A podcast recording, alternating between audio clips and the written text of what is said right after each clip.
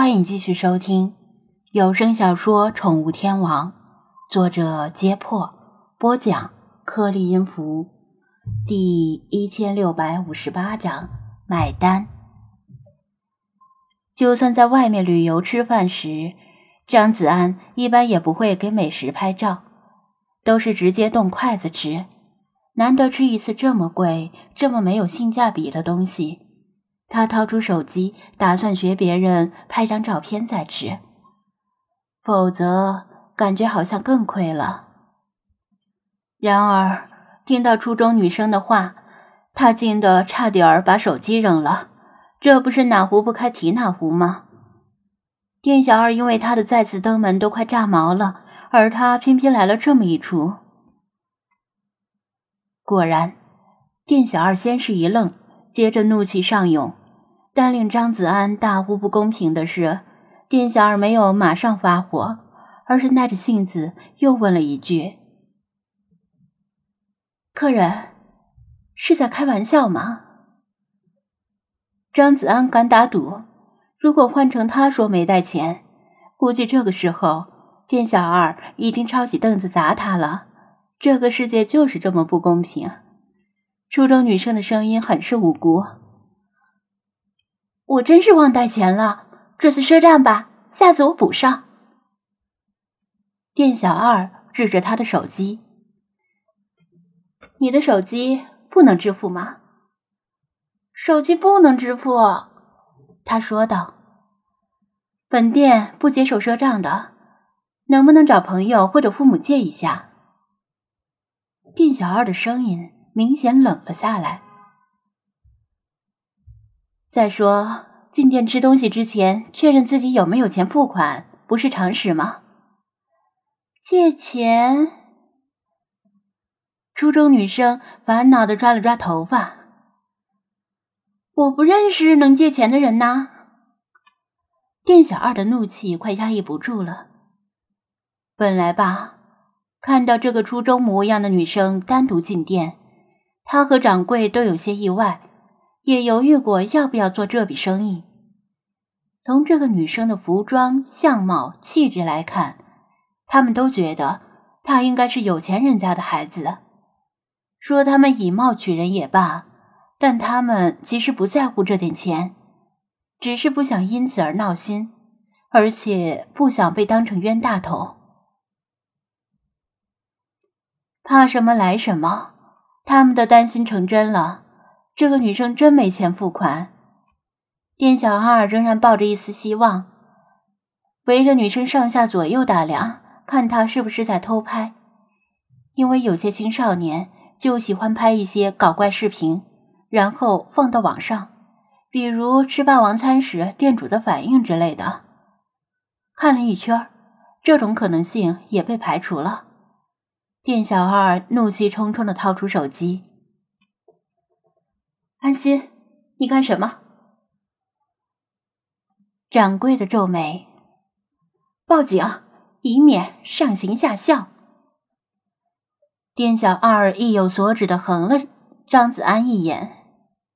张子安，啊啊啊！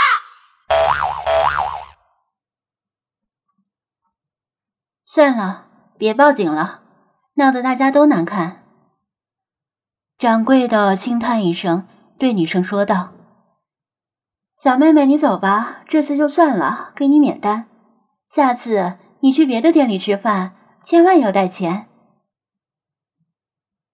张子安以前就知道这位叶掌柜心肠好，脾气好，说话令人如沐春风，也就只有这样的心性，才能泡出上好的茶吧。我不。凭什么就这么算了？我一定要打电话让警察把他家长叫过来管管这孩子。店小二正在气头上，主要的服务者是他，他端茶送水，他显然更有资格生气。这个时候，如果初中女生诚恳的低头道歉，店小二八成也会心软。谁让她长得漂亮可爱呢？这是个看脸的世界，就算是妹子也喜欢漂亮的女生呀。店小二不在乎这点钱，只是咽不下这口气。然而初中女生却没有接受掌柜的好意，执拗的说道：“不用免单，赊账就行了。下次啊，我肯定会补给你的。为什么你们就不相信呢？”明明是死鸭子，却嘴硬。店小二气得火上浇油，真的开始拨打山脚下派出所的电话。张子安也拿不准这个初中女生到底是不是在故意吃白食。如果是的话，确实应该找家长来教育教育他，这是为他好。不过，如果他是故意吃白食，为什么不接受掌柜的好意呢？所以他倾向于认为他说的是真话，他真的没带钱，手机不能支付，也没有可以借钱的人。算了，我来帮他买单吧。他一开口。就开始后悔，然而话一出口，又不能咽回去。你，掌柜和店小二全都怀疑的盯着他。你认识他？你们一起的？店小二问道。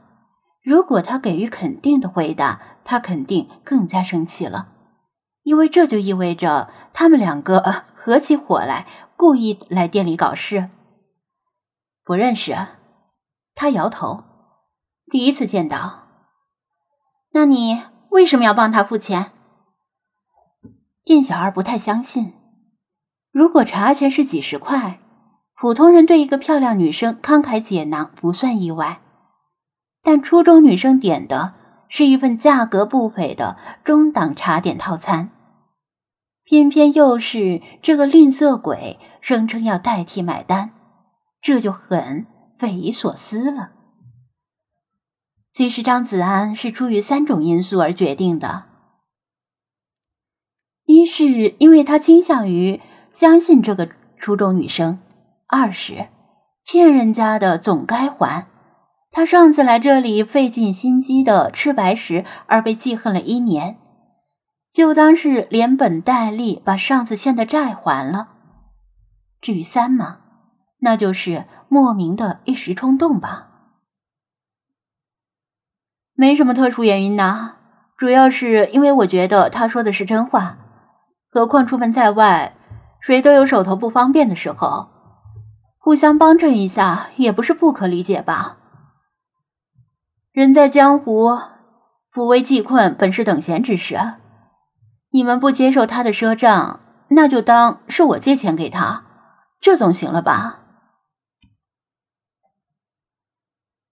张子安轻描淡写的说道：“既然装了逼，就要硬着头皮装到底。”老茶赞许的抚着胡须，频频点头，同时又暗暗指了指掌柜的手。掌柜刚开始冲泡铁观音，就被这件意外打断了。停下来，没有继续冲泡，只是刚把铁观音的茶叶从茶罐里取出来。老茶的意思是，他的这壶茶不要了，算是帮他省点钱。张子安没有任何表示，只当没有看到老茶的暗示。这次出门本来就是要请老茶喝茶，怎么能从这里省钱？你是说真的？店小二半信半疑，上下打量着他，仿佛第一次看到他。真的呀，他强调。你把电话放下吧，别报警了。那，那你把他的钱付了？店小二警惕的说道。还有你自己的茶钱。你把钱都付清了，我才会相信。张子安知道自己在这里的信誉已经低到冰点了，没办法，掏出手机让他扫描付款二维码。闭着眼睛没敢看数字，怕心脏病突然发作。叮的一声，付款成功的提示音响起。